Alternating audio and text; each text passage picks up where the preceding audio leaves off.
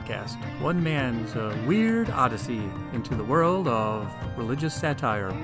Welcome, welcome. This is your host, Dr. Jerry Jaffe, the world's most highly educated stand up comedian. Welcome to this episode of the Comical Heathen podcast. Today's episode features my interview with Peter Hinchliffe and Michael Nugent of Atheist Ireland. Helping me uh, discuss and prepare for that interview is going to be my good friend, guest co host, Sean Lynch. I'll have more about uh, the interview c- coming up shortly. Let me welcome you to today's episode. In particular, today's a special episode for me. Today's episode is the launch of what we at the Comical Heathen are calling Season 2. So, welcome to Season 2, Episode 1. The premise of the podcast remains the same. I am writing a book about religious satire, slowly but surely writing this hypothetical book. And I started this podcast as a way to share interviews that I was doing for that book on religion, on satire, on comedy.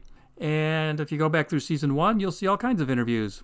A lot of comedians, some writers, some other interesting people. You know, be sure to check that out. We wanted to start a season two just to indicate evolution in the podcast and what we're trying to accomplish. So I've spent about the past five, maybe six years now researching, writing. There's a publisher I'm working with but I don't want to say anything until you know things are more official in the regards to publishing this hypothetical book of mine. But I'm just saying I've been thinking about satire uh, more than the average bear for the past five plus years. And one of the things that often comes up is is something to the effect of is satire, is religious satire, is political satire, so-called preaching to the choir. This came up sometimes in earlier episodes. It's a theme people bring it up, critics bring it up, people wonder like, is there really any point to it? Any deeper point? Maybe it's a good laugh, maybe it's a good time. It isn't really affecting things. And that kind of question became into to the forefront of my mind when I saw this headline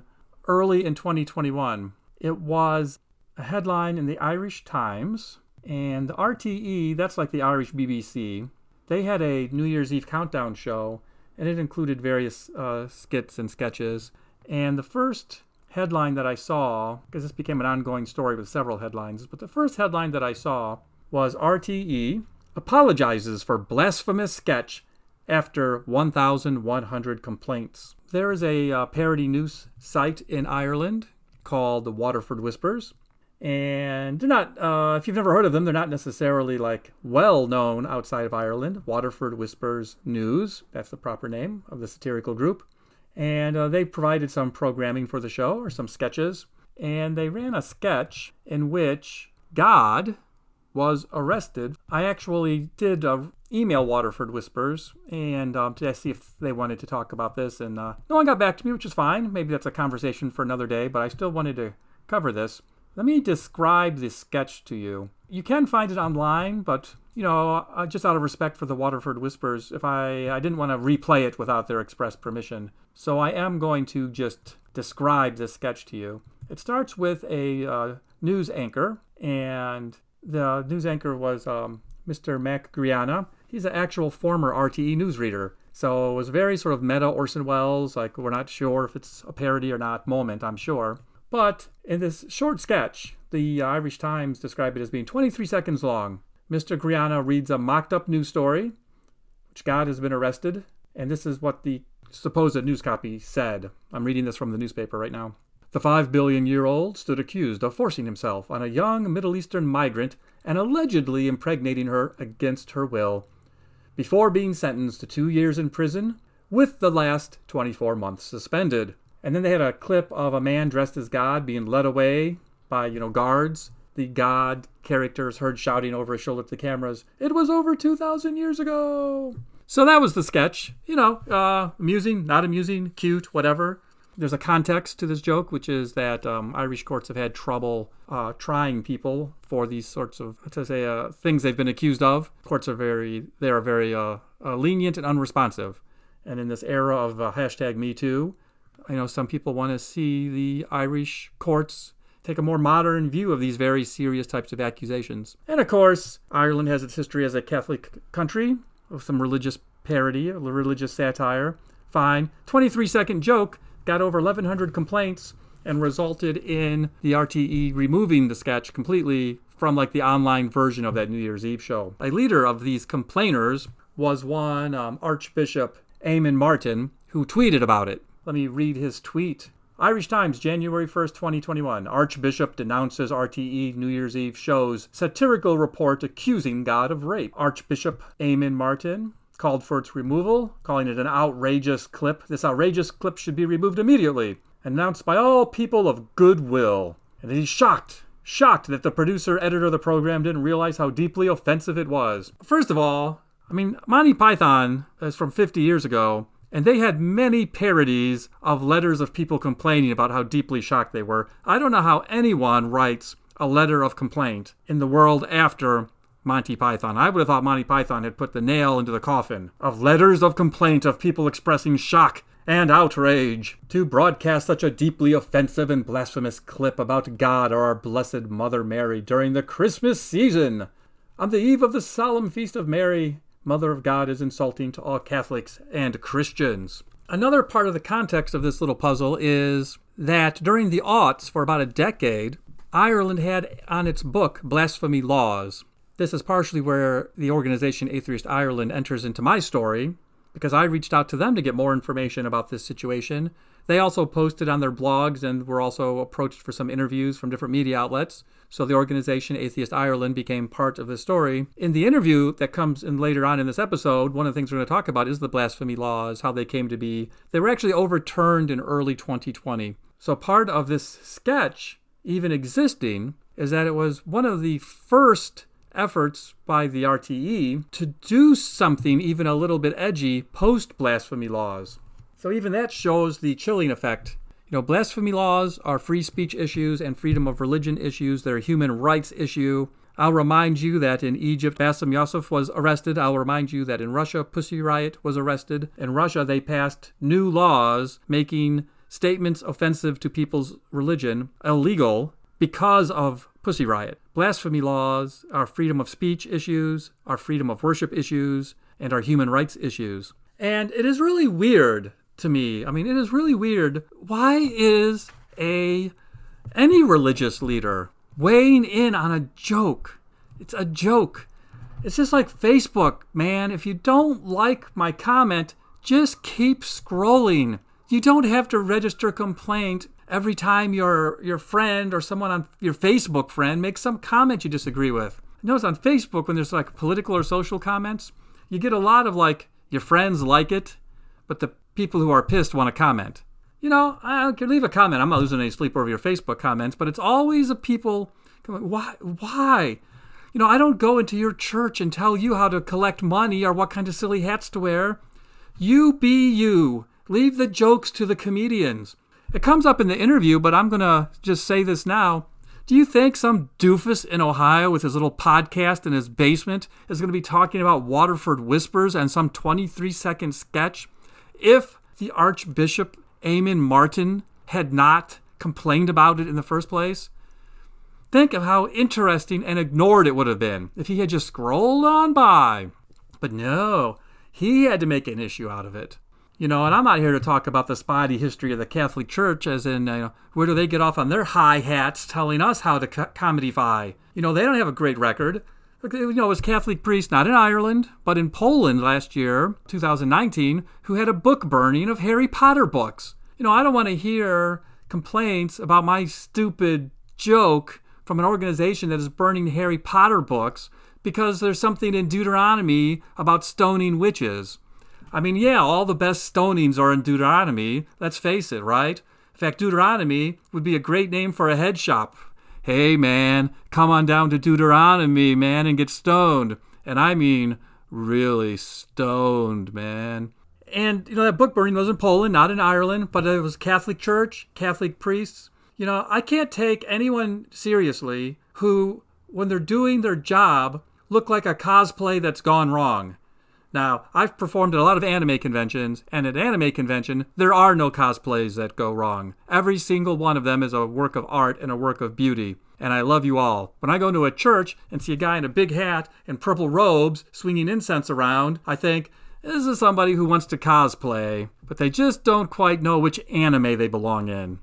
You know, Poland also has uh, the world's largest statue of Jesus which, fine, have any statue you want, but I'm sure somewhere in the Bible is something about idolatry.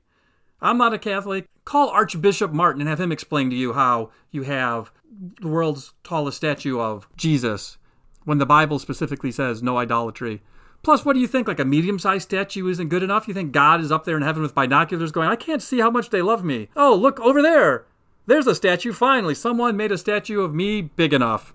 Those are the ones who are getting into heaven. A rich man has as much chance of getting into heaven as a giant statue of Jesus has of getting through the eye of a needle. You know, why do you need such a large Jesus? You don't lose him. He's not your car keys. You don't misplace Jesus. If you believe in Jesus, he's everywhere. You don't wake up in the morning running around like a chicken with your head cut off going, Honey, have you seen my Savior? I'm late for work. You know, he's not your car keys. What kind of Savior is this? You know, get, get your gods sorted out. This is weird. It is weird when religious people weigh in on jokes. My favorite word for priest is cleric. All these clerics, these learned men. I love the word cleric because it's also what you call battle priests in Dungeons and Dragons. And it just reminds me that organized religion is just a role playing game that's gone very, very wrong.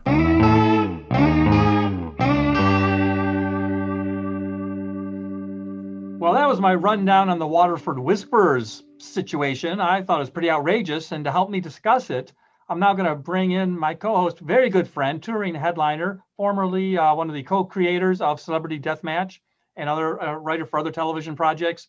Please welcome to the show, Sean Lynch. What's Sean, happening, Jerry? How you doing, buddy? hey, thanks for doing this with us. Always how you doing today? I'm, I'm hanging in there, man. No better way to spend a Sunday than uh, chatting with a pal about silly stuff. Is this a crazy world we live in? Yesterday you were attending a Zoom wedding. Now you're Yes. attending a Zoom satire podcast. Yes, there wasn't a dry lens in the joint. So Sean, I'm going to turn the this over to that interview, and uh, you and I will come out the other side and uh, have a few more minutes. You let me know what you All think. All right, looking forward to it.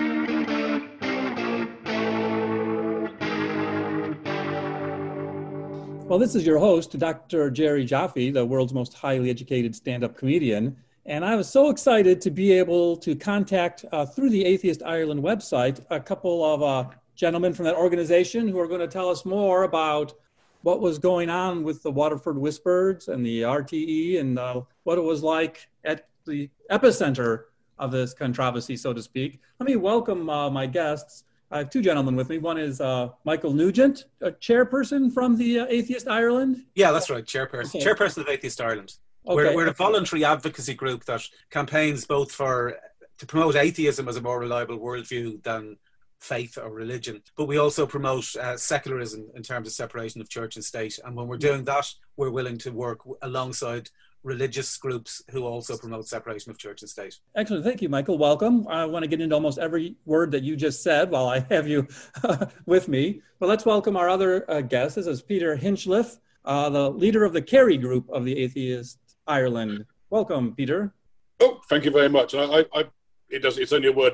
Less a leader, more just a representative, really. There's a few of us down here compared Okay. to. Uh, You were rest of the described online as runs the Atheist Runs. Well, Kerry group. So that's probably true, but the, the other three people do do stuff now and again.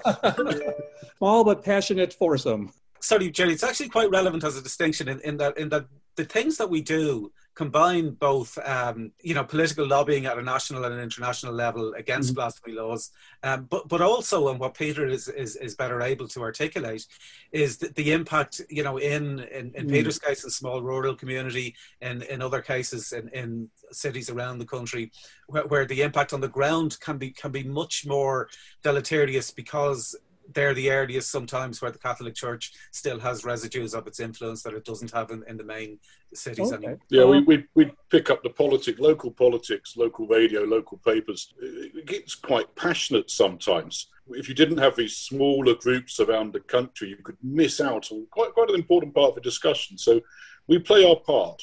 Well, talking about the hard work you do on the local level, like sort of brings us to how I came across your name because you apparently were involved in a local newspaper exchange about the Waterford Whispers comedy sketch. Yeah, I was contacted by a local local paper, the Kerryman, who sent a list of questions to me and a list of mirror questions to uh, Father McNamara, uh, who's a local priest. Um, actually, a very nice guy. They, they sent us this list of questions, we both responded. He responded on the phone verbally, so he didn't have a copy. Okay. I responded. I sent sent the copy back in response to all the questions. And what I found was they were they told us they were going to put them side by side, so our opinions would be very in the whole. Right. What actually happened was they converted it into a sort of conversation piece. They just picked out certain right. lines. Didn't represent what I'd said very well. Left mm-hmm. out all the little blasphemous mine, landmines I'd left in it just to make it more interesting for people. Right. And because that was on topic, I wanted to see how far they would go. They were discussing blasphemy. Would they be willing to actually put some of these comments in when they were contextual? And it was a bit of a hack. So I rang Farrell McNamara and we got together and said we'd like to do it again. So we put it through our own, our own internal uh, magazine, which is the Secular Sunday magazine from Atheist Ireland, which shows what sort of guy he is because he was willing to send his stuff into a, yes. an audience that wouldn't be on his part at all. Um, you know, I'll put a link to the whole article as I found it in a description of this podcast so people can see it for themselves. You said you put in a lot of uh, blasphemous uh, landmines. It's sort of interesting no. when I read it myself initially it was hard for me to know what those would be necessarily. You know what I mean? Because I would be, you know, very uh, like-minded. Well, well, it can be, of course, it's in the eye of the beholder. The whole point of the article, really, what I wrote was that blasphemy is in the eye of the beholder. You know, this is the old line: "I can't be in charge of your level of offence. You know, I mean, yes. if you're offended by what I say, but so simply saying there was no God, I'd look forward to a skit about Muhammad being arrested for rape of his um, six-year-old child bride. Michael and Peter, just this simple question: When the Waterford Whispers piece came out, a part of a New Year's Eve show sketch that they yeah. did, did you see it? When did you first hear about it? Yeah, no, we only really found out about it when the uh, Catholic bishops started complaining about it. I was going to say RTE is the main channel in context. You know, it's sort of Ireland's BBC. You might know more of. You know, it's the one mm. people pay their license fee for. Um, people have a, a, sense of ownership over it, and they feel it has a sense of responsibility back towards them. But anyway, sorry, carry on, Michael. Yeah, no. What was interesting about it was that it was the first attempt by the Catholic Church to really try and, and block things after the law against blasphemy was removed. The, the, the history of it is quite interesting in, uh, of blasphemy laws in Ireland because when the Irish Constitution was was uh, put in place in 1937, it included a clause saying that blasphemy is an offence which okay. is punishable in accordance with law. But there wasn't any attempts to put it into law until the 1960s. And then hmm. it was put into law, and, and there, there was a great exchange where the then justice minister was defending the, his blasphemy law, but it didn't include any definition of what blasphemy was. Okay. And he was asked, like, legally, what does it consist of? What does the offence consist of? It? And he said, uh, blasphemy is what everybody knows it to be. which is a, which is a very Irish way of approaching, you know, passing laws that are going to you know, potentially fine people or, or, or, whatever. So, so then the only time that it was tested was in about 19, 99, I think. It, it, it was after uh, the um, the divorce referendum. There, there, was a cartoon in one of the papers, and there was a blasphemy case taken against the cartoonist. The, the courts found that it was that the law was unenforceable for the very reason that I've outlined, because it didn't define what the offence consisted okay. of. So, so that left us in a kind of limbo for a while, where where the law was on the books, okay. but it couldn't in practice be enforced.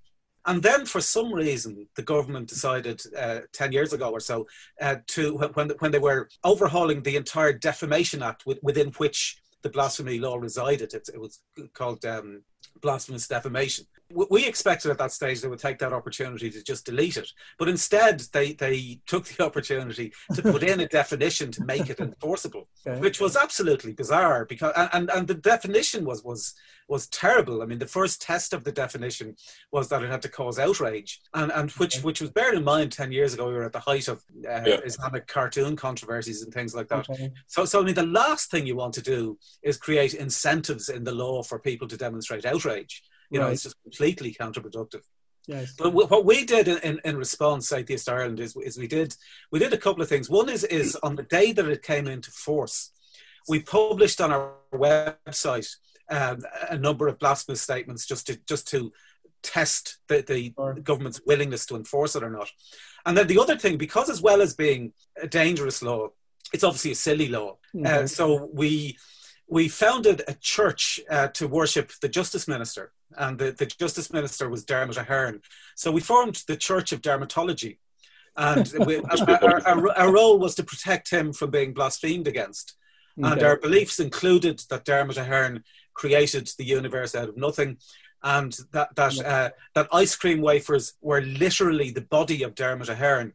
And so, so we, we had all of these things that were obviously aimed at highlighting the silliness of the law, but we combined it with serious lobbying because one of the first things that happened when it, when the law was passed in Ireland mm-hmm. is that the Islamic states at the United Nations started citing wording from the Irish law as what they wanted okay. implemented internationally. And, and they were, I mean, the reason they were doing that is, is they, they like pointing to Western states who have blasphemy laws and saying, well, look, you've got blasphemy laws, you know, why can't we have laws against right. what they call defamation of Islam? Mm-hmm. And, and so they were using it to justify persecuting um, not only atheists but but minority mm-hmm. faith members in, in their countries. So it's a very strange campaign in that it's a it's a combination of something that's very silly and also very dangerous. Yes. And hi- highlighting these the Islamic states at the UN was a major part of my approach anyway to when we were when we were having the referendum when I was approaching people on the street or whatever else online. I mean that, that and that really took people back. You know, they they, they didn't realise the effect it was having internationally. So that was useful in context. I was just wondering, uh, Michael, if you remembered the Stephen Fry incident, which I think highlighted it. Yeah, that, that, was, that was another um, another time, and that was uh, Stephen Fry is, is a, a, kind of comedian and actor, like very well respected English comedian actor. He appeared on a program on RTE called The Meaning of Life, and okay. he and the presenter, who again was a kind of a, very well respected, long uh, respected mm-hmm. Irish presenter called Gay Byrne, and he asked Stephen Fry, you know, what he would say if he was confronted by God after he died. Right.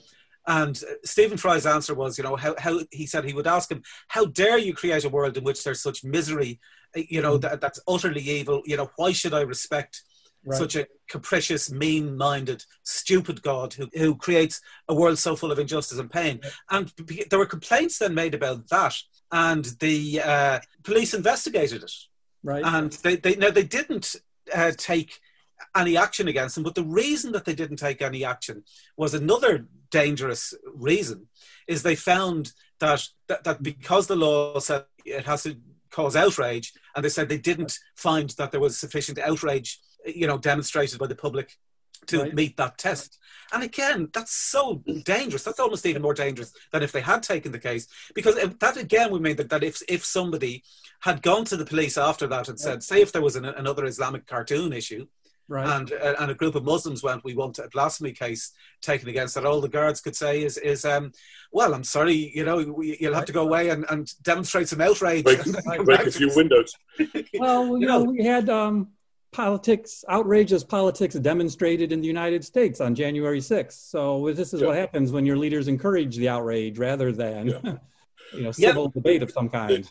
yeah, and, and that's the core of, of opposition to blasphemy laws is, is, that whatever you think about things, you should be able to discuss them civilly. You should be able to respect. You, you should respect people's right to hold their beliefs. Right. But that doesn't mean that you have to respect the content of the beliefs. The content of the beliefs has to be open to challenge. And indeed, under human rights law, like, that's pretty much accepted. That not only is it valid to challenge, you know, religious beliefs it, it's valid to so even if it causes offence and even if the criticism is unreasonable.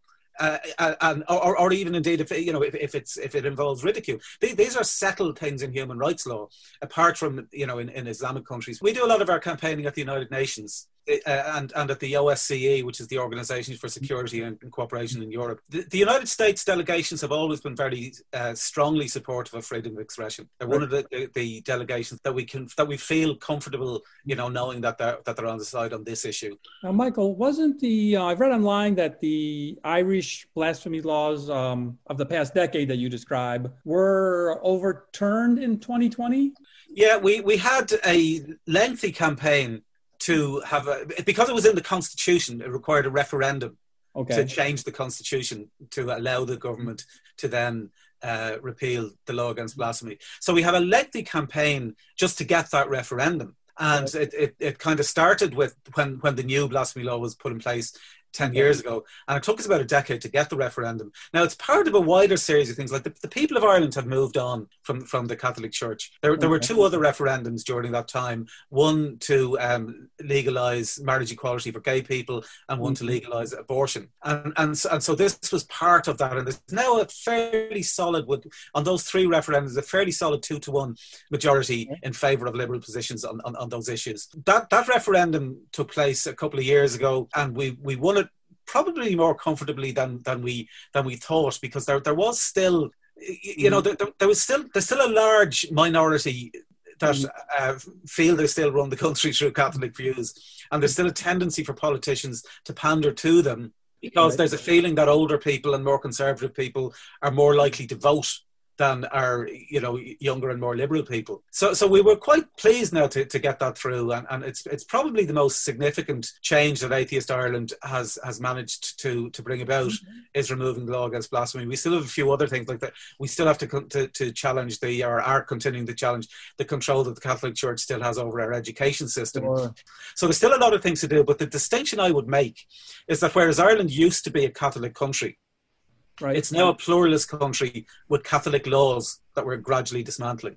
In that um, decade that there was this active blasphemy law, and you mentioned the Stephen Fry case, uh, that video of him answering that question, it went somewhat viral, actually. I've, I've certainly seen it myself.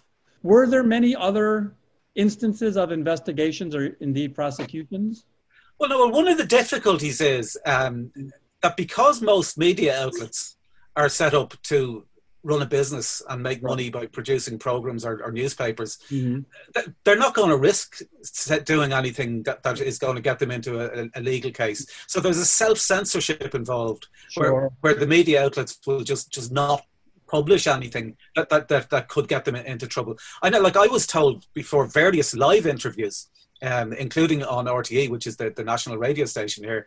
I, you know, I've been told to, you know, make sure you don't say anything blasphemous.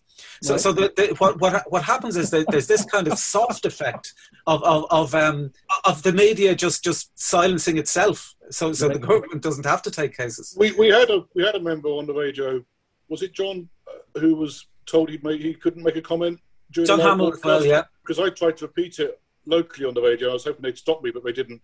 they let me go ahead. um, so I did repeat it. Well, yeah. So one of the things I noticed in the um, you know the coverage of the Waterford Whispers sketch. I mean, first of all, there were complaints, and then Eamon Martin, Archbishop Eamon Martin, like sort of represented the complainers in the press, and then also in your piece, Peter, the um, Friar McNamara, who you did the mirror questions with. Father, yeah. A father, sorry. Both, you know, seem to speak about the need for blasphemy laws. like, yeah, but once it brought back, entirely religious man, you know, this is, this is sacred ground. Deep deep. And from the brief conversations I've had, obviously outside of the piece with him on this, because I, I know him, but not that well. He, he considers the sacred to be sacred, and it goes further than just religious offence. Well, there's after, all sorts of offences. After their deluge of complaints, or I don't know, they claim to have gotten a thousand plus complaints. I don't yeah, the same people that over and over again. a large number of complaints for the RTE, yeah. but they did um, remove that sketch from the uh, stream that people can watch if they want to go back and watch the show. Yeah. In, in America, famously, we had uh, in the early 20th century prohibition, mm-hmm. and then that was repealed. And there was a short period of a couple of months where it's kind of reported, I wasn't there, that people partied a lot. Like liquor was so. free, freely, uh, legally available, and uh, people, you know, had celebratory parties. I don't know if you if you believe the caricature, there was like a drunken six months in American history. It, it, it wasn't. It wasn't my experience that we became any more blasphemous. Well, that's what after. I was wondering if there was um, any kind of celebratory free really speech. Felt, I don't think people felt the weight of the restriction on themselves personally it was as Michael was saying, it was in what you didn't see. You didn't see the articles that weren't printed in, in the papers. Sure. Um, so you wouldn't have seen the sketch that wasn't shown before, but before or, right, you, or what the writer didn't bother to they, write. Yeah, and this is the first test, really, since the blasphemy okay. law of, of, of, RTE being prepared to. Like, RTE wouldn't have published that sketch before the, the sure. blasphemy law was removed. Now, they did publish it, and I thought it was quite a tame sketch. Um, and, and, it was. Uh, so so, th- so there were complaints against it, and initially it's quite interesting. Initially, RTE didn't remove it.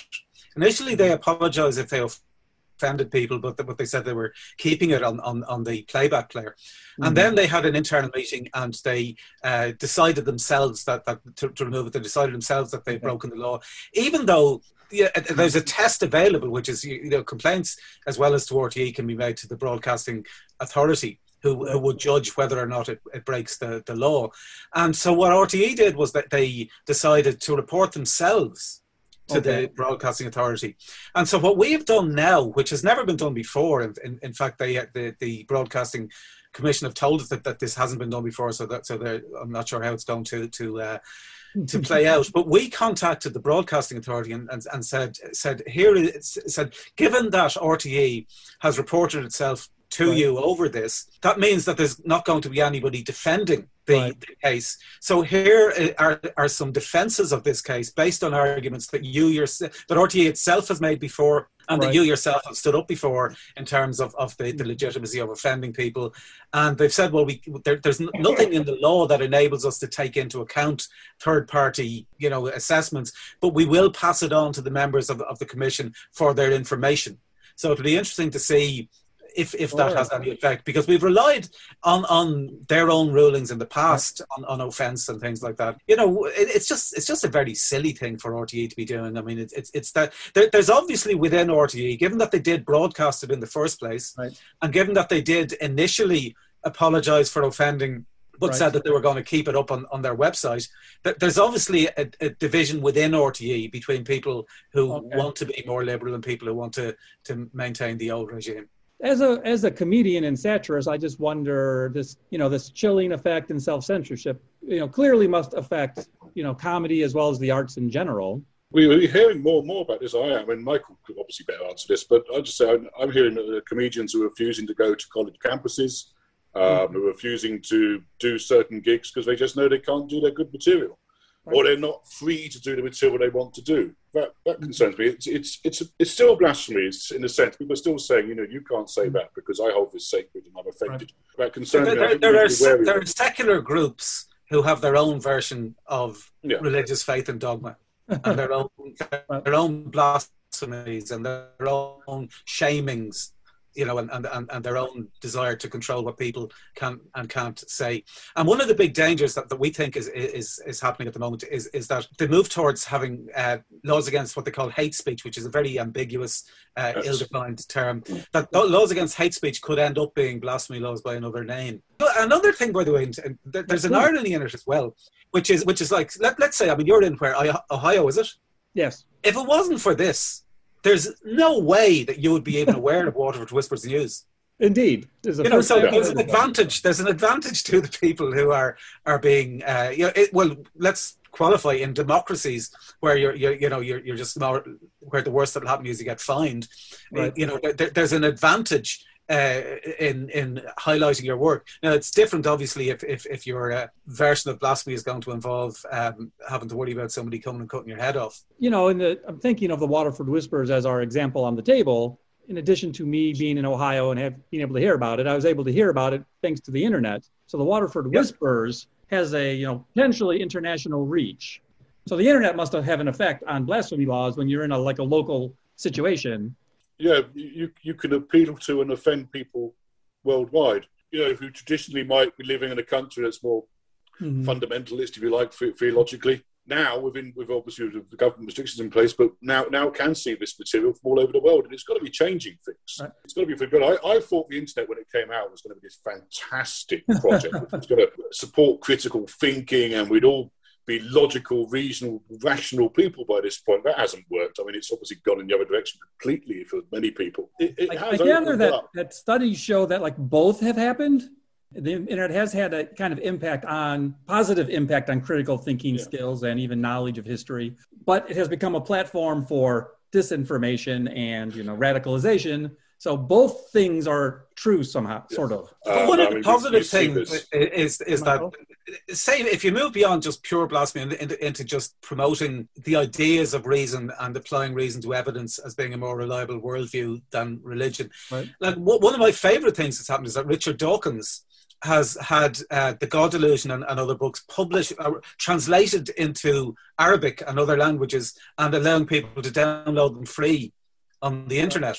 So, so there's a whole load of information that is now available to people in countries where, where the regimes have in the past been able to more repressively mm-hmm. prevent people from even seeing things. So, so they, even if they can't uh, freely express the ideas, they have access to getting the ideas. Yeah. But yeah, um, the, the, downside to the rise in offence taking is that Richard Dawkins was recently deplatformed from Dublin.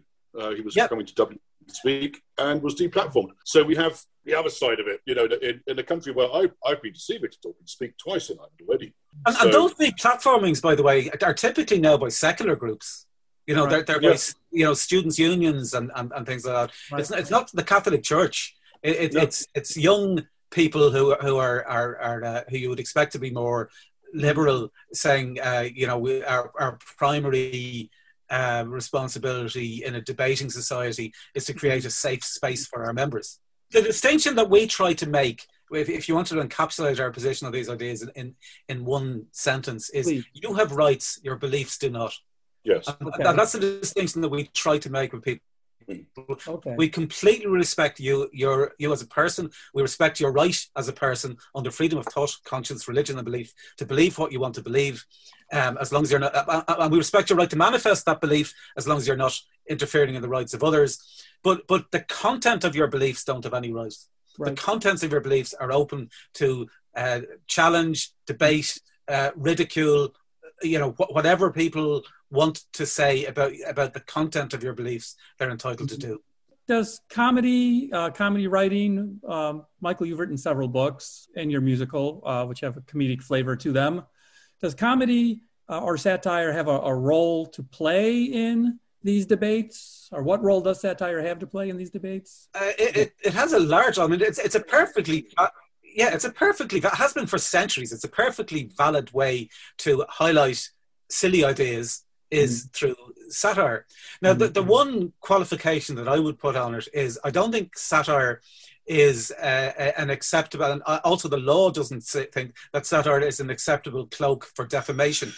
So okay. if, if you if you want to um, uh, satirize ideas, or, or, if you want to satirize organizations to some extent, but, but if, if, if you're using satire, satire to uh, suggest that individual people are you know guilty of criminal activity for for example you know that's the line that that, that i don't okay. think that is acceptable to cross well, I think you have to be able to oh, see. You, yeah, go ahead, Peter. You go first. I, just, I think you have to be able to see the funny side of an outraged bishop or an outraged mob of very religious people when there's so much bad out there that they could be outraged about right. that they choose this topic, this subject to come down mm-hmm. and crash down on. And this, this, this, this is the hill they're going to stand on. There's a huge history of abuse in Ireland. The, mm. you, you, this natural outrage, right. if, if, we'd seen that natural outrage pour out, we could have been convinced that they cared. But in, in, those cases, it had to almost, I'm not talking about specific bishop here, I don't know his history in it, but it had to be pulled from them. It was like pulling teeth to get them to, to be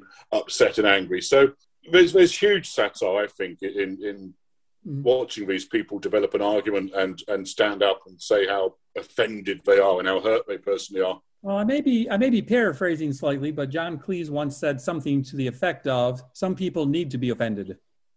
Absolutely. yeah, there's a lot of variations of that. I mean, there's there's another comedian whose name I can't remember at the moment, but I saw doing a routine. I think he's from Australia. Where and this was about ten years ago, and he was saying, uh, you know, somebody says, I after one of my shows, you know, I, I'm offended. I'll go, yeah, right, okay, you're offended but then nothing happens. you know, you're offended, right? Fair enough. Yes. it's not as if I, I you know, I, I, went to this show and I, I, heard a comedian say something and I was offended, and then a bolt of lightning came down. you know, it, it's just get over it. it, it it's, uh, it's you're perfectly entitled to be offended. I'm offended by lots of things. I'm offended by lots of things in, in, in the, the Bible and the Quran, but I'm not mm. trying to ban them. Um, and, and Michael, I do know from um, you know researching your biography that you you're the author of several books.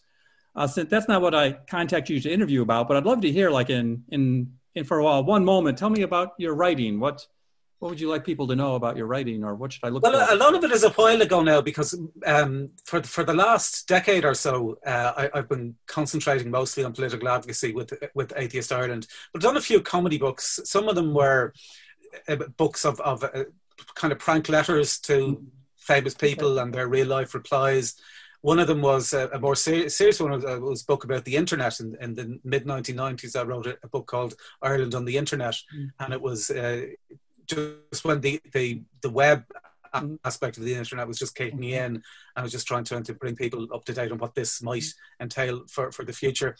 And then I've, I've written various uh, contributions to, to more serious books on the likes of, of you know secular education okay. and and you know political issues that, that will be related to, to, to atheist Ireland. So it's a kind of a mixed bag. I, I kind of go through through phases of being serious and phases of being silly. And I, I think probably probably uh, either of them is a good retreat from the other when I need to. What's the first book of Michael Nugent I should try to read if I want to? My favorite is, in fact, my first book, which is called Dear John, the John McKay Letters, which was a series of send up letters to famous people and organizations and real life replies from them. Now, that was written a few decades ago and it's, it's under the pseudonym John McKay. So it's the Dear John Letters by John McKay. But if you want to uh, uh get a flavour of what I write about at the moment, um, which is more serious stuff a lot of the time with some mm-hmm. comedy, my website, um, michaelnugent.com, has a lot of stuff there that you might be interested in. Well, that and that link will definitely be included in this um, description of this podcast for people to look up and and wander into the writings of Michael Nugent. What advice would you give a young writer if a, if a young writer wanted to write about satire or politics? And uh, you know, you you read a draft or you were speaking to them. What's your advice? Uh, first thing is, don't worry at all about the quality of your first draft. Most of my first drafts are terrible you know but, but you just get it done you get all the points done and, and then you then the writing starts writing is rewriting would be would be my main thought on it. that, that, that, all you're doing in your first draft is you're putting down the raw materials that you're going to use to, to do the writing, and then you then you start writing, and just just keep at it and, and write stuff that you enjoy writing. I, I, I don't I don't necessarily agree with this thing. Write what you know, but I would say write what you enjoy writing about. Don't force yourself into writing something that that's a, a strain for you because you'll just get bored with it and, and, and, you won't do it. And then just keep just keep writing. Like you'll get um you know if, if you do it in that way, you, you you'll you'll get a first draft done fairly quickly, and and then you can just leave it for a while. In fact, I would advise people to leave your first draft for a while so that when you're looking at it again again, you're looking at it with fresh eyes and you realize, oh, that bit that, that, I thought was brilliant at four o'clock in the morning that night is, is actually terrible. But this little bit here, which I just threw off as a, a, you know almost like an afterthought, I can work that into a in, into a really good section, and and also of course do it every day. You know, don't don't just don't don't just leave yourself, uh, you know, three weeks writing anything. For the Waterford Whispers let's say minor controversy that it ultimately you know probably is and turns out to be did you have any um, final thoughts or lessons learned about that uh, whole situation peter you can go first my, my thought on that is of course we did lose you know but it was taken down and mm-hmm. that, that worries me because once again we won't see the effect of that because it won't be shown if mm-hmm. in the future they decide not to do sketches sketches and whatever else. Uh, what we do about that, I'm not sure. Try, try, you know, I don't want to go, go out and just be as outrageous as we possibly can all the time, but I think we have to keep pushing mm-hmm. the limit. Uh, but you know, keeping that bar high. Don't let them lower it any further. And that goes again. I, I know I've beaten this already. It goes for those secular dogmatic groups out there who also want to lessen free speech. And of course, mm-hmm. without was trying to sound patronising, it's not just a speech that offends us, but groups we can agree with who are doing doing this, who are oppressing others and mm. keeping free speech down. We we need to hold that line, hold that bar as high as we can, and fight for that principle. And I, hopefully, more and more people are going to, you know, keep doing that. I won't say start doing it, keep doing it. Thank you, Peter. Michael, any final thoughts or lessons learned? Well, I've been involved in a lot of political campaigns in, in Ireland and internationally. Um, the, the, the two biggest have been campaigning against IRA and loyalist terrorism in Northern Ireland for, you know, democratic settlements in Northern Ireland, and then on secularism and, and separation of church and state generally, both in Ireland and, and internationally. And I, I, think what's common to both of those that, I, that I've learned uh, over the years is that social change, particularly in, in these days, and political change, it, it, it, may seem as if you're getting nowhere and you're just you're just chipping away and, and, and nothing's really happening. But if you if you look at things from the, the fall of the Berlin Wall to the, you know the end of apartheid in South Africa to even the changes in, in Ireland with regard to the end of the Northern Ireland terrorism and, and a lot of the moves in terms of, of abortion and, and, and marriage equality and blasphemy going. What tends to happen is that something happens now, it's not something that the campaigners do or plan. Something happens that just changes the mood in society. And then the whole thing becomes unsustainable and it crashes down very quickly. So I, I think that's what's going to happen to the remnants of, of, mm. of Catholic influence on, on, on Irish society. I don't know what will cause it. Right. I don't know when it will happen, but when it does happen, I'm optimistic that it'll happen quickly. And then all of the work that we've been doing will be retrospectively useful yes. in providing a roadmap to where you go next. All right, gentlemen, thank you so much for taking the time to talk to me about this. It, you know, it, it, you know, the the sketch itself might turn out to be a fairly minor blip in the history of satire, but it is a, it, it does sort of capture a lot of themes in one location that we can talk about. So really yeah, it's, it's, all, it's all part of a process.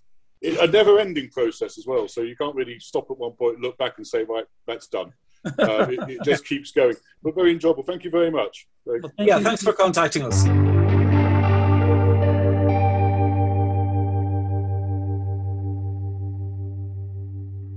Sean, I wanted to ask you something that they brought up uh, that you might have experienced as a comedian or a television writer, mm-hmm. which is they were talking about how once the blasphemy laws are in the air, let alone they're on the books, there's a kind of chilling effect, like writers and producers self censor because they know the trouble that it might cause them. Well, I'd say four out of five do, and then there's always that one guy who gets real inspired by one guy gets that like guy lasts more than one season is the question. Oh yeah, but it, but it's true. I mean, there's some. So that was just a teaser of the conversation Sean Lynch and I had after playing the Atheist Ireland interview with Peter and Michael. By the way, how great were Peter and Michael? I, I really appreciate them and can't thank them and the organization enough for taking the time out to um, talk with me. But what's going on right now? What's going on right now is I invited Sean to uh, come and debrief with me. And he and I are such good friends, and we're both, oh, what is the Japanese word I'm looking for? Oshabedi, uh, which my wife will tell you means won't shut up. Uh, I don't know if that's an exact translation, but that's pretty much what she says to me when she says I'm being Oshabedi. Long and the short of it is, what actually happened was Sean and I wound up, wound up like rapping and riffing for about 90 minutes. And uh, there is, even with editing and trimming for uh, good taste and good humor. There was no way I was going to jam cram like another 30 to 60 minutes of me and Sean into the same episode as that wonderful interview. You know, on the one hand, it deserves its own space to breathe, and on the other hand, you know, me and Sean had stuff to say, and I don't want to have an overstuffed two hour long, you know, podcast episode. So I'm making the prudent decision to divide this into a part one and a part two. So, of course, if you were on board listening to this episode, and thank you for doing so, to eavesdrop on that uh, conversation that Peter and Michael and I had, I thank you. I thank you. If you're interested to see what uh, Sean and I had to say about the conversation, I will say from Sean's perspective, uh, he's written for television, including MTV's Celebrity Deathmatch. Uh, he has done shows for Amazon Prime, and he had some uh, experiences and insights into what you might call corporate censorship and self censorship as well as just discussing the role of satire in uh, comedy and entertainment in society. And then on my side, it's how does this fit into my book project? Like, what did I learn? What can I apply? What can I take forward? What stood out to me? We did have a pretty interesting conversation, but I'm going to release it as a part two. So if you're just finishing this episode, you know, just scroll down and you there's or up depending on how your uh, podcast service lists new episodes, and it'll say Season 2, Episode 1, Part 2 with Sean Lynch. And that's going to be me and Sean uh, riffing on these themes. And we do talk about the interview and some of the things that came up in it. But he's such a goofball, and we both won't shut up. Other things come up too. We spend some time talking about uh, humorous Christian album covers. We spend some time talking about Jewish space lasers and other other social or silly topics. So if you're so inclined, look for part two, and uh, I hope you enjoy it. Oh, and while I was talking to Sean, my friend Ian Harris from LA uh, called me, and I invited him to uh, call into the show if he had anything he wanted to sort of get off his chest. He had a little mini rant about arguing with people about raising the minimum wage. So that's going to be snuck into part two as well. So come and listen to Sean and me and a little bit of Ian Harris. Uh, thank you so much. So let me just wrap up this part one of season two, episode one, with some thank yous. So, first of all, thank you, uh, Peter and Michael, and everyone at Atheist Ireland that made this interview possible. Thank you to Jeff Geddert and Mark Bell for the new theme music. It's Mark Bell's organ music, and then with some additional uh, orchestration and instrumentation layered in, produced by Jeff Geddert. Jeff Geddert also provides uh, production advice and additional uh, written material for this podcast. I want to thank uh, Sean and Ian, although we'll hear more from them in part two. I do want to uh, thank you for listening. Please share, like, forward, follow. Also, April 11th, we're going to do another live Q&A. Did a couple of those in season 1. It's also part of my live show. I do a Q&A with the audience. So some people seem to enjoy that. If you think of any questions or topics you'd like us to cover, please email me comicalheathen at gmail.com or contact us through Facebook or Twitter or leave some comments down below. We really appreciate you. This is a, a self produced, totally ad free, independent podcast. And if you feel so inclined, we do have a donate button. There's a link down below that links with my other podcast, Gold Star Classroom, and then that has a donate button. So, of course, my friends make fun of me for making it un- unimaginably uh, complicated to ask people to donate a few dollars, but there is a way to do it. I really appreciate you. Otherwise, thank you for listening. I'll look for part two next week, and I really appreciate you. Thank you very much. This is Dr. Jerry Jaffe. And remember, it may be your dogma, but it's my karma, and I'm all about spreading the love.